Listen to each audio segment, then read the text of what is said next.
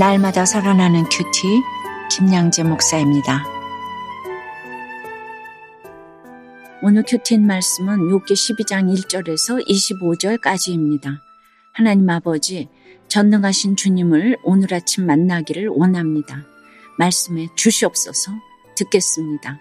전능하신 하나님을 만나려면 첫째, 내 한계를 경험하고 절규해야 합니다. 오늘 이 절에서 욥은 너희만 참으로 백성이로구나, 너희가 죽으면 지혜도 죽겠구나 라고 비꼬며 말합니다. 한마디로 그래 너 잘났다 이러는 것이죠. 삼 절에서는 나도 너희같이 생각이 있어 너희만 못하지 아니하니 그 같은 일을 누가 알지 못하겠느냐라고 해요. 쏘발이 하는 말을 자기도 다 안다는 것입니다. 물론 신앙에서 도덕과 윤리도 나오지만 도덕과 윤리 자체가 신앙은 아닙니다. 하나님과 인간 사이에는 윤리로는 설명이 안 되는 깊은 단절이 있지요. 욥의 친구들은 그 단절을 경험해 보지 못했기에 그것으로 인한 번민도 절망도 이해하지 못합니다. 욥도 어쩌면 고난당하기 전까지는 온전히 깨닫지 못하는 것이 있었을 거예요. 그러나 자기 힘으로 어떻게 할 수 없는 절망을 경험하고 나서야 그것이 다가 아니라는 것을 알게 되었겠지요. 사도 바울도 로마서 칠 장에서 오라 나는 곤고한 사람이로다, 이 사망의 몸에서 누가 나를 건져내랴 하며 절규하지 않았습니까? 사 절에 하나님께 불러아뢰어 들으심을 입은 내가 이웃에게 웃음거리가 되었으니 의롭고 온전한 자가 조롱거리가 되었구나라고 해요. 하나님이 택해 주신 것을 알았어도 이렇게 심한 매를 맞을 만큼의 죄를 지었다는 생각은 없기에 욥도 자기가 의롭다는 주장을 버릴 수 없었을 거예요. 그러니 친구들의 옳고 그른가 상과 벌의 논리로는 해석이 되지 않는 겁니다. 하나님이 불러주셔도 웃음거리가 되고 의로운 자라도 조롱거리가 되는 것이 하나님의 사랑의 계획이라는 것을 어찌 은과 응보의 논리로 깨달을 수 있겠습니까? 오 절의 평안한 자의 마음은 재앙을 멸시하나 재앙이 실족하는 자를 기다리는구나 라고 해요. 육 절에서는 강도의 장막은 형통하고 하나님을 진노하게 하는 자는 평안하니 하나님이 그의 손에 후히 주심이니라고 하네요. 하나님을 진노케 하는 자의 형통과 의인의 고통을 알게 된 욥입니다. 우리는 하나님을 믿으면 모든 게 형통하리라 생각하곤 합니다. 그러나 그것은 하나님을 우상처럼 기복적으로 믿는 것입니다. 하나님을 제대로 알지 못하면 아무리 후히 주신 것도 강도의 형통일 수 있다는 것을 깨달아야 합니다. 적용 질문입니다. 하나님 앞에서 여러분의 절망과 한계를 처절하게 깨달은 적이 있습니까? 여전히 악인의 형통은 부럽고 의인의 고통은 외면하고 싶진 않습니까? 웃음거리와 조롱거리가 되어도 내가 하나님의 사랑 안에 있음을 확신하나요?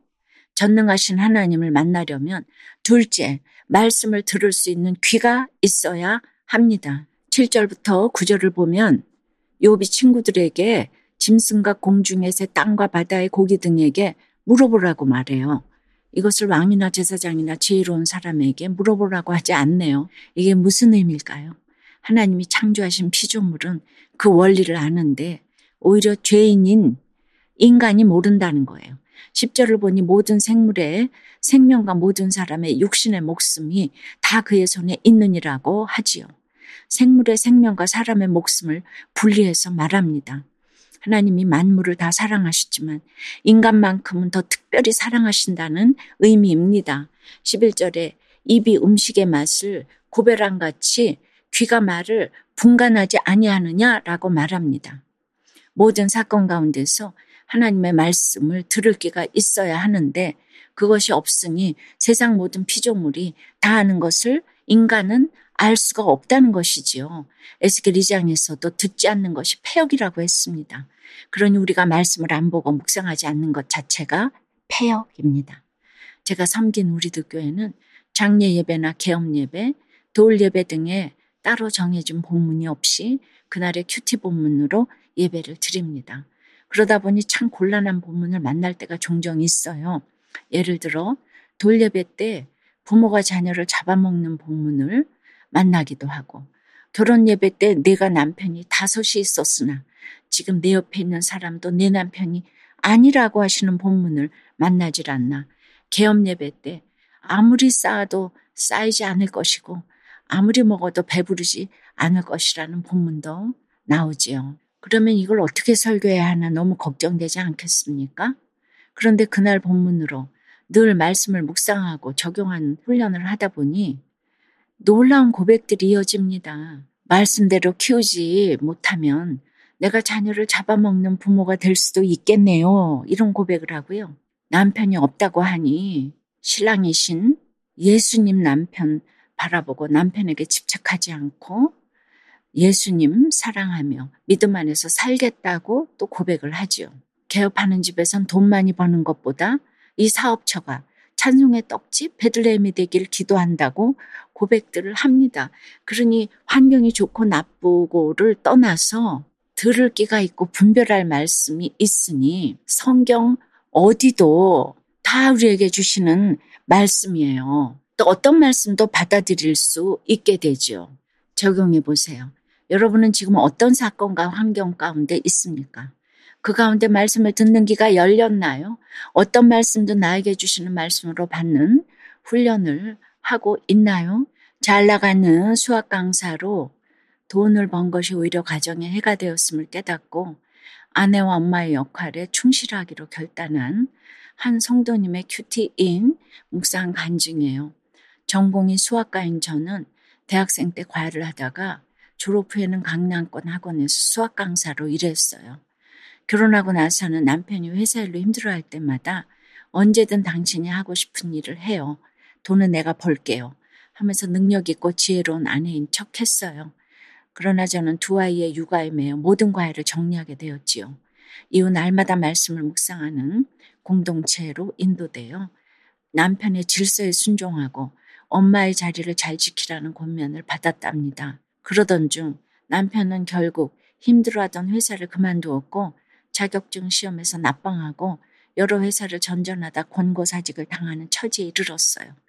세상 사람들은 힘들 때 아내가 돈을 벌어야 하지 않느냐며 비아냥댔지만 저는 말씀의 인도하심과 공동체의 권면에 따라 가정생활에 집중하기로 결단을 내렸어요. 또한 제가 남편을 퇴사하게 만든 교만한 점을 회개하고 남편을 세워주시길 기도하며 힘든 시간을 버텼지요. 그러자 놀랍게도 세상 사람들은 제가 돈을 벌지 않고 힘든 시간을 견디는 것을 신기해했어요. 저는 제게 주신 능력을 제 것이라 착각하며 교만했던 것을 다시 돌아보게 되었고요. 그래서 모든 환경이 주님의 완벽한 세팅이었음을 주위 사람들에게 전할 수 있었답니다.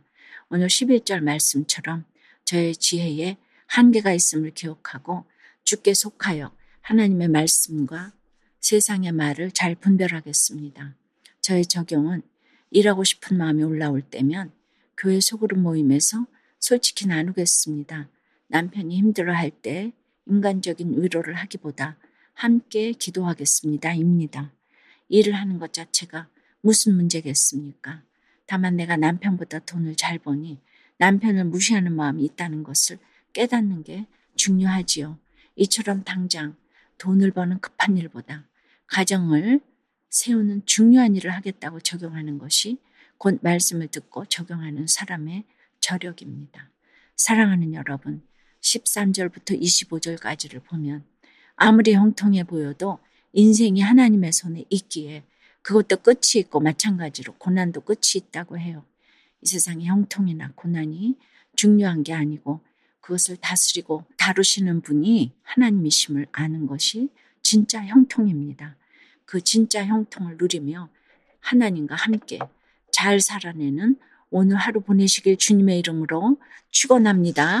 기도드립니다. 주님, 욥이 몰라서 이렇게 고통 가운데 실망하는 것이 아님에도 그것을 몰라주는 친구들이 옆에 있으니 정말 살 수가 없었을 것 같습니다. 그럼에도 욥은 고난 때문에 하나님이 의인을 치기도 하시고 악인에게는 긍휼을 베풀기도 하신다는 것을 깨닫게 되었다고 합니다.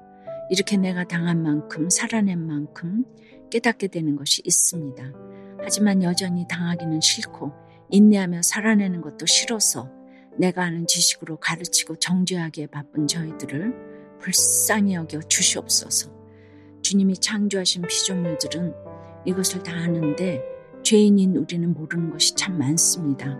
어떤 사건을 주셔도 말씀을 들을 수 있는 귀를 허락해 주셔서 모든 것이 하나님께 속해 있다는 것을 깨닫고 적용할 것을 찾는 저희가 될 수 있도록 역사하여 주시옵소서. 예수 그리스도 이름으로 기도드리옵나이다. 아멘. 지금까지 우리들 교회 김양재 목사님이었습니다.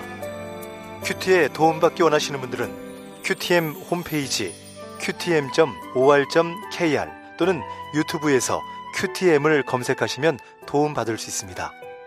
자세한 문의사항은 지역번호 공삼일 칠공오 오삼육공 번으로 문의하시기 바랍니다.